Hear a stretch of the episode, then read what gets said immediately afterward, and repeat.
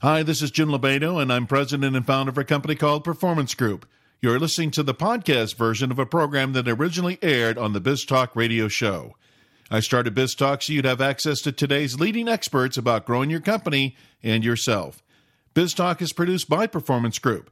At Performance Group, we work at the front end of a company's revenue stream. We find the salespeople who generate the revenue, and we provide onboarding programs that get them doing that sooner.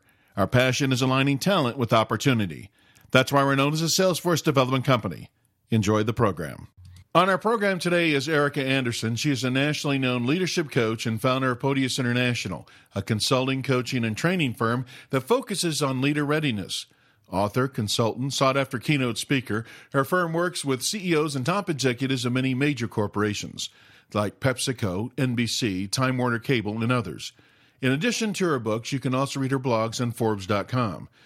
Today, we're discussing her book, Growing Great Employees Turning Ordinary People into Extraordinary Performers. Erika, welcome back to BizTalk. Thanks. It's wonderful to be here. I don't often read directly from a book, but this is probably one of the best introductions I read in some time. So I'm going to share this with the audience. I think it sets the stage on what we're going to talk about today. In the introduction of your book, Growing Great Employees, you write Here's a little experiment. Find any 10 people who have some responsibility for others, work success, managers, HR staff, team leaders. One at a time, ask them what is the hardest and most challenging part of their job. Tell them they can say whatever they want. They don't have to be politically correct, and no one is writing down their answers. I'll bet you anything that 9 out of 10 will say something about dealing with the people stuff. Erika, well said. well, my I, I've conducted versions of that experiment for the last 25 years. Well, and, and I wanted to um, read that for the audience because I would challenge people to actually in the next managers meeting to facilitate a discussion around that and then maybe get into what the what and why it's being caused or they would write that down there because when i applied for oh really my second sales leadership role. I got the job, right? And so I'm yeah. with the with my future boss, and you know we're talking about the fact of uh, why he chose me and all that kind of stuff. And then uh, I'll never forget this. He said, "Look to me," he says, "You know, Jim," he says, "you're going to find that the job is real easy. It's the people are going to drive you nuts." yeah, yeah. So, you know, and what's even what's even weirder about this is you know, and I'm not telling you anything you don't know, but just for purposes of conversation, that so I, I think it is kind of universally agreed that the most difficult part of any job is how do you deal well with the people? You know, how do you how do you motivate them? How do you clarify for them what the job is? How do you get them head in the right direction? How do you develop them? And yet, it's the part of the job that we get, generally speaking, the least preparation for. I mean, you know, this is just crazy to me. If, if, if you really stop and think about it, if somebody is going to be a salesperson, generally they get sales training. I mean, people are pretty good about giving people sales training because they understand that selling is a difficult thing and we have to train you how to do it. So they get some training in consultative sales and in time management and in, you know, even things like technical things like doing a call sheet. But when quite often, when people get elevated into sales management, the way it works is you walk into your boss's office and he or she says, "Here, manage these five people. Good luck. It's going to be really tough. You know, let me know if you have a problem."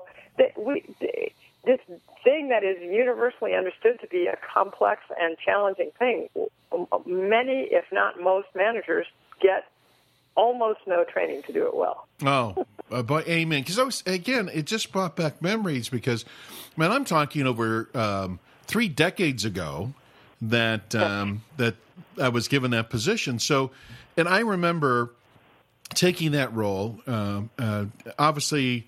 Uh, being a competent salesperson, competent enough that, that they promote you to management, and which is which which is not always the best criteria, by the way. But exactly. but I can remember sitting at that desk after the first week. But I remember being so overwhelmed. I thought I was yeah. busy as a salesperson, but I feel like I was falling into this black hole. I was yeah. totally unprepared for driving revenue, which is what a sales manager is supposed to do, versus my role as a salesperson, which was to generate revenue. Yeah, I don't know if it's by dumb luck or putting my head down or tenacity or combination of all three of those. Uh, I just figured it out over time. So So here's the million dollar question. Erika, what is the underlying theme behind this? Why, after three decades, are we still talking about as leaders, we're not ready to lead people? Uh, it's a great question. I, and I've thought about this a lot over the years. I think that we believe that when it comes to tasks or jobs that, that require interacting with other people, we still have this leftover thing that it's quote unquote soft. And so it's not as important and you should just sometimes somehow magically know how to do it. Like we like we think we should all magically know how to parent, right? And we and we have to figure that out with some difficulty over the first, you know, 15 years of our kids' lives. Uh, you know, it's it's it's really a goofy assumption, and and the other thing that underlies it is we don't believe, we still don't believe that there are that you can teach people to manage the same way you can teach them to sell or play tennis or cook a souffle, and you can. I mean, that's you know one of the things that I think makes uh, Proteus, my company, unique is that we we believe that both leadership and management are teachable and that management particularly is craft based. It's it's a set of skills that you can learn. And of course, you know, some people are better than others. It kind of exists along a bell curve. Some people are like you say, you know, you figured it out on your own and more successful. Well, some people try and figure it out on their own and they're never successful because they're just not that naturally adept at it. So there are some people who start out sort of at the top of the bell curve. They're just pretty good natural managers of people and lucky for them, then you know their natural tendencies come into play, and they're pretty successful. There are other people, a lot of people, who kind of live in the lower half of the bell curve, who could be pretty good managers if they got the support and the help, both in terms of mindset and skills that they needed, but they don't. And so they fail, and it's bad for the business, and it's bad for them, and it's bad for the people who manage. So the main reason, really, I, I wrote this book seven or eight years ago is I couldn't find it. I'd be coaching people, and they'd say, "Is there just a good, simple book that talks about how to manage people and why it's important?"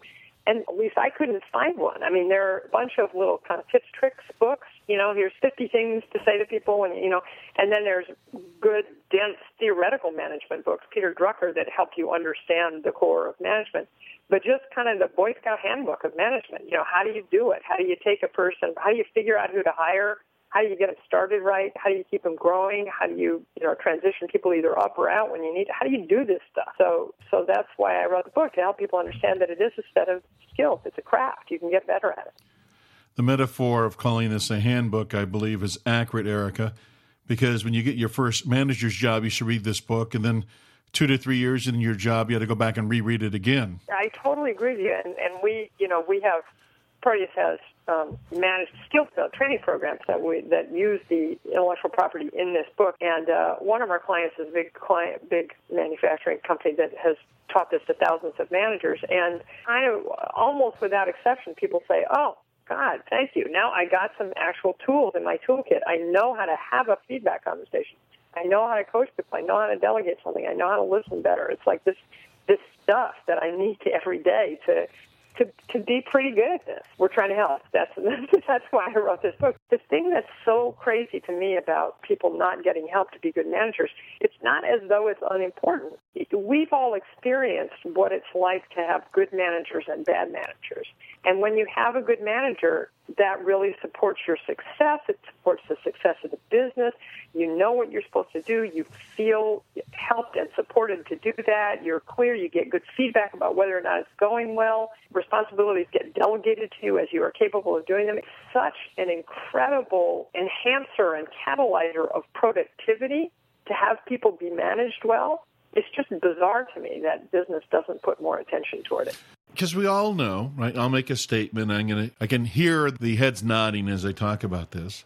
We all know that necessarily people don't quit jobs; they quit managers. Totally, but there's also piles and piles of research that show that. Right, but we still let our managers manage ineffectively, which I don't quite understand. So the question I have on this, what is some of the, the fundamental stuff you have to get right? And I was thinking about it has to, first of all, probably start at the top. Doesn't the CEO have to give more than lip service to, you know, creating a culture where we're going to have the managers really effective at what they do? Doesn't it have to be a dictate that they insist upon doing that? Yes, and they have to demonstrate it themselves. When you're the CEO, what you actually do is much more important than what you say. So, it, it, to, to your point, giving more than lip service, a CEO who really wants to create a culture of good management, good leadership, he or she has to say the right things. He or she has to ensure that it's baked into the organization, that people are hired for, held accountable to, and rewarded or not for managing well. And he or she has to, him or herself, be a good manager. Be, you know, clear, give good direction, be fair, give good feedback, delegate, all the things that we talk about in the book. It's because people, you know, people look to see what do you say, and then they look to see, well, do you do you make sure that that's true in the organization? And then they look to see, are you actually doing it yourself? And if those three things line up, you know, that's your best shot at creating the kind of culture where people are really managed well and, and all the benefits accrue. Our guest is Erika Andersen. We're talking about her book, Growing Great Employees Turning Ordinary People into Extraordinary Performers. Erika, before we get too far into this, let's take a step back because before we even hire an employee, there's some planning we should do and some things we should get in line. So, what is that pre planning we need to have done before we even hire an employee? Again, wonderful questions. When people hire, they tend to be way too superficial what they're looking for. They look for technical skills. Does this person and markers of what they think are going to be success. So they some people look at where did this person graduate from, you know, where did this person go to college. Some people look at has this person had the, you know, particular job experience I need them to have. But um, there's an interesting statistic that uh, that I just read about a year ago and incorporated into a post I read at Forbes that when people, when fairly senior people, you know, management and executive level people are hired and they fail at their jobs in the first year, 87% of the time it's because of poor cultural fit which means not that they didn't have the right skills or experience or pedigree or you know degree for the job. It means they weren't the right kind of person for that organization. So that's one of the things you have to really think about. You have to think about, okay, what kind of a team am I trying to create? What kind of an organization is this that I'm a part of if I'm part of a larger organization? And what are, what's the DNA? What's the kind of behavioral DNA of that organization? Like, for instance, there's an example I use in the book it, let's say you have a kids a, company that invents kids toys then you're probably going to want people who are all the way from you know entry level to the CEO, people who are playful, people who are creative, people who are um, team oriented. You know the things that you collaborative people who would be you know the sorts of people who would be good in a company that invented kids toys. Let's say, on the other hand, that you are the you know, CEO of a company that makes life-saving medical devices. you know, you're going to want people who are rigorous, who are organized, who are have a very high bar of quality. You know, it's going to be a different kind of organizational DNA. And if you don't look for that kind of stuff as well as for the skill sets, you're likely to hire somebody who might have on paper the right skills, but who will be a terrible fit for your organization. So you really have to think through that before you hire people, and then you have to interview to that too, which is a whole other thing. People, I mean, we could talk about that. People interview badly, and and you don't have to. You can interview skill. You can interview well to to find out if if this really is a person who's going to be able to do well in your organization. Yeah, that, that's a that's a whole other hour program. That uh, definitely on how yeah. to interview, right? Yeah. Well, in it, yeah, also, let me say too, because it's such a big deal, and this may be helpful to your listeners. Let me say two things about about interviewing. One thing, thing one, people who interview talk way too much. You know, if you if when you're interviewing somebody for a job, you should be talking no more than about 25% of the time, because you're not trying to talk them into coming. You're trying to find out who they are, right? So that's thing one. Thing two is people in interviews almost always ask questions to which there are obvious right answers. Here's what I mean. So people will say in an interview, for instance, we really like self-starters. Are you a self-starter? and then, you know, unless you're either brain dead or don't want the job, you're going to say, yes, I'm a self-starter. You know, so we talk about um, behavioral interviewing, we talk about, uh, I, I offer in the book a very simple way to not ask those right answer questions, to um, it, instead kind of set up scenarios and then let the person just answer from their own experience. For instance, I'll give you a very funny example that's actually true. Um, what 15 years ago when I was hiring an assistant for you know my business was just starting to grow and I was hiring an assistant and at the time it was just me and one other consultant and his assistant and we were both on the road all the time so the way I set it up rather than saying hey you're going to have to spend a lot of time by yourself is that okay and all of my candidates would have said yes um, what I said was, um, okay, so I and this other consultant, we're on the road most of the time, and you're going to be in the office by yourself a lot. How would you deal with that? Not is that okay, or would you be good with that, or you know, but just how would you deal with that? And it was so fascinating. The first person said that that wouldn't be a problem. Uh, this really, she said this. That wouldn't be a problem for me. I have a lot of friends in the area. okay, no, you know.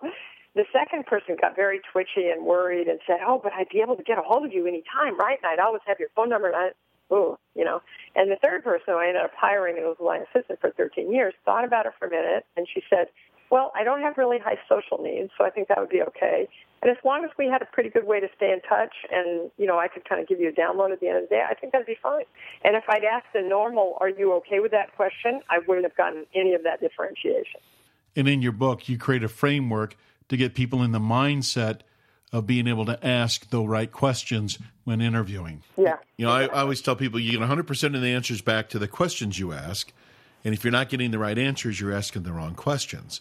Oh, that's great. That's exactly right. When you watch professionals interview, like Barbara Walters, I'll never forget the comment she made one time when someone said, Well, you seem so natural and relaxed when you're doing these interviews.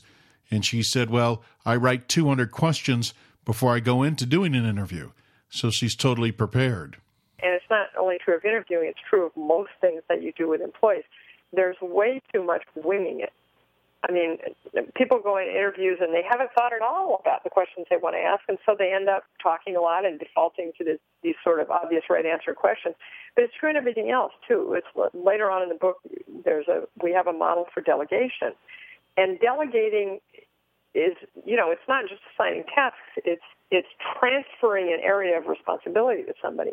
And so many managers just kind of wander into that. Hey, why don't you start taking care of, you know, the Olympics? Okay, good. Okay, I'll see you later, you know, rather than giving it the time and preparation up front that it deserves to make sure that the person understands what you're asking of them. They understand what kind of oversight you're going to offer, how you're going to, how that gradual transfer is going to take place so that they're successful you know, there's way too much winging it uh, with managers when they're doing important things for their employees, and you can't, you know, you can't just wander into things. You have to prepare for important conversations, at least to some extent. Thank you for that, because the question was, you know, what is foundational? Because I went through the book and I got to agendas, and I said, you know, great book, Erika, but none of it matters if you've hired the wrong person, right? We got to get the, we got to start with the right person.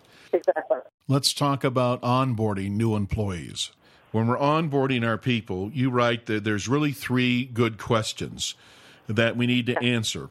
Who do I need to know? How do things get done around here? And what's expected of me? And I thought, you know, again, this is so basic, but if we went and asked a bunch of employees today, we lined up 100 people and asked them those three questions, especially in the first 30 days of the job, I bet they couldn't answer it. Exactly. And it's really anxiety producing, and they're so easy to answer well. What we found is this is just a human need. If you're moving to a new town or going to a new school or starting a new club or beginning a new job or starting a new relationship, that's what you want to know. You know, who do I need to know? How does stuff get done? What's expected of me? And if you can answer those questions well and simply for somebody in the first 30 days, it's amazing how much steeper then the learning curve can become. People can get up to speed so much more quickly if they know those basic things. Erika, when you work with your clients, how do you get them ready for this part of the onboarding of setting up what are the expectations of the employee, who do they need to know, and what do they need to get done? How do you do that for your clients? Well, there's, you know, you, you can do it in a variety of ways. When I wrote the book, I really tried to give as much help and support in the book as possible. So at the end of that chapter, there's a kind of template onboarding, you know, here's what you can do in the first day, the first couple of days, the first week to help people with these three simple things. And so we actually, I actually included a template in the book that a lot of clients have, have subsequently used. And, and I say to clients here, let's take this template and start here. And it's just a matter of, of those three things of, of connecting people with the people that they need to know who are important to their job success, making sure they have good, strong relationships with those people early on, helping them understand the explicit and implicit, you know, the explicit, like the actual processes and systems they have to use to get things done, literally how things get done, but also helping them understand the, the less obvious kind of cultural expectations in the company. Oh, you know, we never do this. We always do that. I mean, and and a lot of it. And then the third thing is, you know, uh, if you have a good job description and you you have a, and I talk a lot about job descriptions. Most job descriptions are pretty awful. But if you create a good one that's really, really focused on the core responsibilities that person has, then that's a great way to communicate to them what's expected of them. But, but, but back to the how do things get done around here. If, if you've worked in a place for quite a while, there are all there's all kinds of um, kind of subterranean understanding you have about the way stuff gets done, and what's what's cool to do and what's not cool to do, all the way from how do you dress, how do you talk, how how much can you kind of talk back to you know the powers that be, all that kind of stuff. And if you can bring that to your conscious awareness and and share it with new employees, oh my gosh, it just makes their it makes their life so much easier. They they tend not to make cultural mistakes, and they just can get up and running so much more quickly. So, to the extent that you can share with people, here, this is the kind of organization that is. These are the expectations that we have of people this is how people operate together. It's so incredibly helpful. Our guest is Erika Andersen. In addition to Erika Andersen sharing her expertise in how to lead and develop great employees, you can find other experts that have shared their wisdom with us here on BizTalk. Those are available as podcasts on our website and cover business topics in the areas of recruiting, leadership, marketing, performance management, sales, sales management, and personal development. You can download these podcasts from our website, you can download these podcasts from our website, biztalkradioshow.com. That's B I Z talkradioshow.com. Erika, in your book, you state making clear agreements includes clarifying, commitment, and support. Talk mm-hmm. to our audience about those three things this goes to what's expected of me. Lots of times employees are just not clear what's expected of them. They don't have good job descriptions, then they don't have a good conversation with their managers. The manager kind of does a look at a promise about what the job is, and then the person is just left kind of on their own trying to desperately figure it out by themselves. And if you, like for instance, let's say that um, you are a sales manager and you you want the person to be clear on what the expectation is about how how you know let's say you're going to give them a client. They're a new person. You're taking you know somebody's overloaded so you're taking you're making them the account manager. I'm just you know making this up. You're making them the account manager of a new client. It's so important to sit down with them and clarify first of all why it's important how it works what's expect, you know, really what success looks like, what a clear and kind of compelling picture of what success will look like for them managing this client. And then to get there, to make it a two-way conversation, to say, okay, what questions do you have? What concerns do you have? Do you see any obstacles? What else do you need to know? To make sure they're really clear. And then the commitment stage is you kind of write it down. And, and it's great if you get them to do it. Like so just to make sure we're on the same page, can you write down for me your understanding of what it's going to mean for you to manage this client? Okay, boom, boom, boom, boom, boom.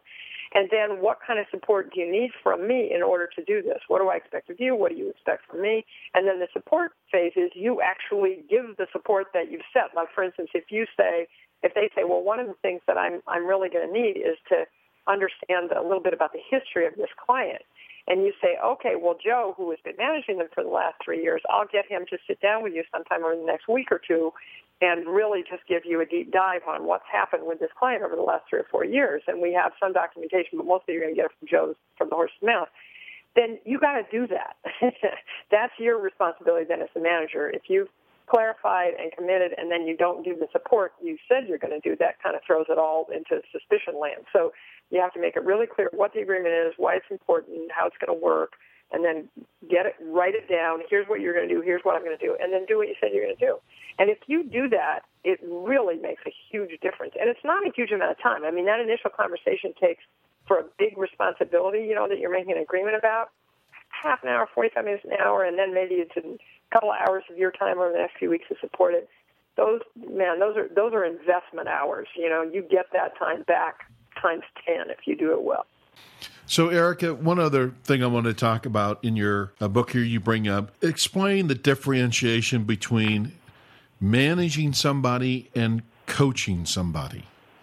You are asking really good questions. So, we use coaching to mean something very specific. So, managing somebody, I would say, is, covers the whole everything I'm talking about in this book, from soup to nuts. So, managing somebody is supporting them to success through their life cycle with you, like thinking about uh, who are you going to bring on, bringing them on well, getting them started well, you know, making listening to them, making clear agreements, giving them feedback, delegating to them, and then coaching them. And coaching we mean very specifically to mean um, helping someone improve, you know, helping them get better in a certain area. So let's say again that you have a salesperson and you know they're they're good at a lot of things, but one thing that they're that they're not good at is, let's just say, organizing their time. You know, they're great with the with the prospects and clients, and they have really good people skills, and they're uh, they're enthusiastic about the product, and they know how to talk about it in a way, and they're good consultative salespeople, all that kind of stuff. But they're just not well organized, and they have to be. You know, as especially as they as their book of business builds up. So, um, coaching that person would mean sitting down with them saying kind of this is an area where you need to improve. Are you open to improving? And then having a coaching conversation with them where you where you figure out how they're going to improve. Is it you teaching it to them? Is it them taking a course? Is it them being mentored by maybe a peer who's very good at it? Is it them figuring out some system? You you help them figure out how to improve in a particular area. And then, as with an agreement, you support it. You you you keep in touch with them. You set some benchmarks and timelines, you you support them through that process to make sure that they know that you mean it, and so that you can track progress and improvement.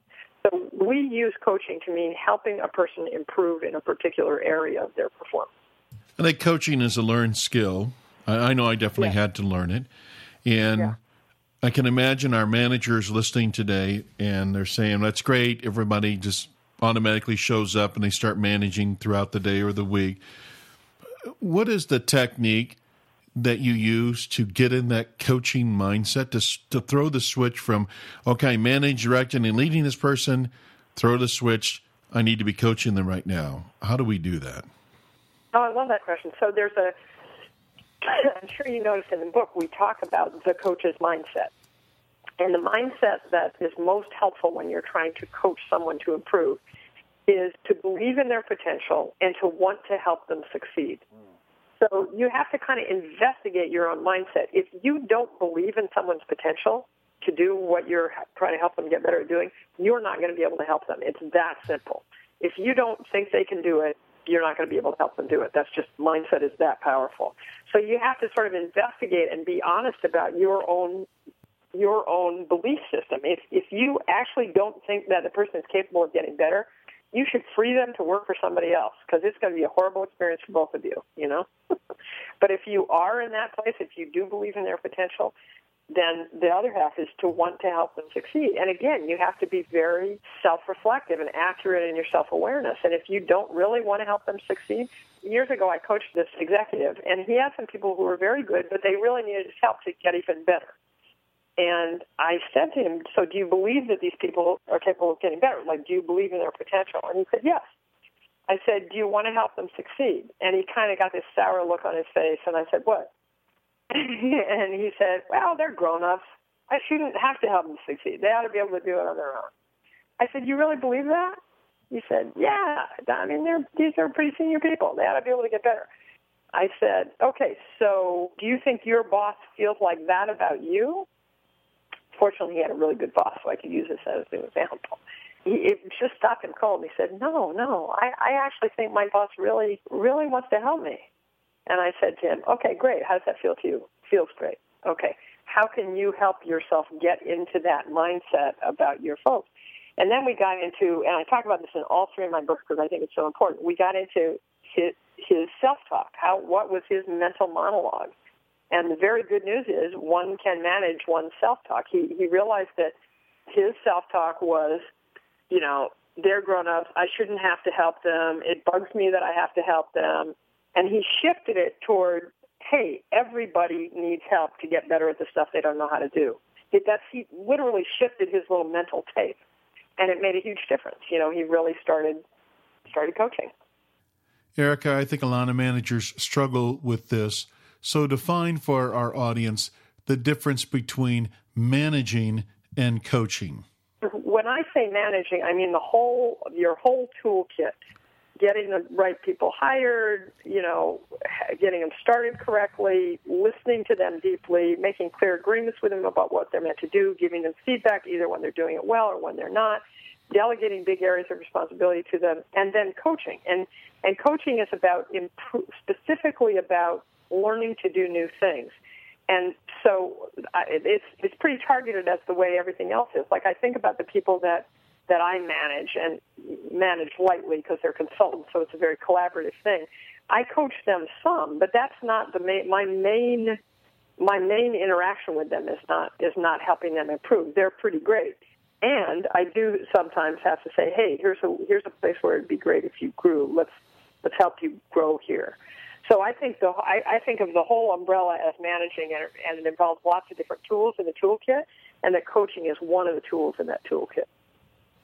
I was curious. You have any thoughts? Have you seen the movie Jobs? Well, it's on on Stephen I haven't. I haven't. No, I haven't seen it yet. Because I read your book and I thought you see and hear how Stephen Jobs operated, and somehow he was able to pull it off, which is diametrically opposed to what you talk about in the book here. Diametrically opposed in some ways, but it's just it's kind of like I was talking to somebody about Steve Jobs the other day relative to my the, uh, the leading so people will follow book, mm-hmm. and they mm-hmm. said, well, it sounds like Steve Jobs was horrible to deal with, and and I said, but really think about it. So there are these six things, right? Farsighted, passionate, courageous, wise, generous, trustworthy. So he was definitely farsighted, passionate, and courageous, just off the charts. Mm-hmm he probably he was probably moderate on wise. He wasn't very generous except to certain people, and I don't think he was very trustworthy, sadly. But he's so over-indexed on the first three that it kind of carried him through, in spite of his deficiencies in the others. And I've seen that sometimes. If somebody is just world class in some of them, people will put up with the person's deficiencies because they're so amazing on the on, on part of the job of leader. Our guest is Erika Andersen. We're talking about her book growing great employees, turning ordinary people into extraordinary performers. Erika, is there one thing about your book that I should have asked you about that we haven't discussed yet? You have done a fantastic job of just, you know, kind of running through the book and the core things. I think the only thing we haven't covered is, you know, I spend the whole the whole book really talking about what are the responsibilities and skills and mindset of a good manager. And then the, toward the end of the book, I say, and there's a responsibility of good employees too. You know, sometimes good, skillful, well-intentioned managers kind of get held hostage to bad employees because they they keep trying to be skillful with them and it doesn't work, and they keep sort of blaming themselves. It's like, am I? Should I be doing something differently? Is it me? You know. So, so I kind of lay out in one chapter like what good employees do, and and good employees do do these things for the most part. They are open to feedback. They're, they're you know, I mean, not we're not always open, but good employees, generally speaking, when you give them feedback, they take it in, they want to hear it, they try to improve. So, so they're open to that. Second thing is know that at the end of the day, they need to manage their own growth. They will really, they will love your help, they will ask for your help, but they don't expect you know, you to drag them kicking and screaming to the next level. They know that they're they are self-generating learners and improvers, and they're trying to get better. So the the main impulse of getting better comes from, comes from them. That's good employees do that. Good employees keep their agreements. I know this sounds you know silly, but I can't tell you how many times over the years I've, I've seen managers really held hostage to people who just kind of don't really exactly do what they say they're going to do. Kind of they do, kind of they don't, you know, but they never really just go, boom, I can totally rely on. And then the last thing is good employees play well with others. They're good corporate citizens. They don't make life hell for other people. You know, they're good to be around. They support the success of everybody. And and if you you know if you have an employee that you're wondering whether or not to let go of, and you kind of go down that checklist, you know, how do they respond to feedback? Do they manage their own growth? Do they keep their agreements? Do they play well with others? And you're kind of going, no, no, no, no. Well, you know what? If you've done everything you that's your responsibility to do, if you've made clear agreements and given them feedback and given them a chance to improve, and they're still acting like this, you should probably let them go. So, and the reason I wrote that chapter is because I wanted to make it clear that this is, you know, it takes two to tango. And, you know, if you're really doing everything that's your responsibility as a good manager and the person still dragging their heels and being a pain in the neck all the time, you know, that's their responsibility. Good point. so, Erika, if people want to learn more about the topic or more about what you do, where should they go? Well, they can go to our website, um, the, the company website, proteus-international.com. Um, they can go to my Forbes blog. If you just go to blogs at Forbes and look at my name, Erika Andersen, and I, I write there two, three, four times a week, and always about how to make work better, a lot about management and leadership and employees and how to, you know, how to succeed. Um, and you're, I would love it. You can read any of my books. So, Growing Great Employees was my first book. Then I wrote a book called Being Strategic, and the and the last book that I just came out last year is called Leading So People Will Follow. And I like to think that they're all helpful. yeah, and the uh, podcast and Leading People Can Follow will, is out on the BizTalk website, biztalkradioshow.com. Erika, thanks for being on the program. Oh, thank you so much. You always ask such good questions. I really appreciate it, Jim. My pleasure. This or other BizTalk podcasts may be downloaded by visiting our website, biztalkradioshow.com, or you can subscribe to BizTalk through iTunes. Follow us on Twitter at BizTalk1040 and like us on Facebook. If you want to learn the strategies finding and getting performance out of A player salespeople, contact Performance Group by calling 800 950 9509 or visit us on the web at pmgllc.net. This has been your host, Jim Lobaito.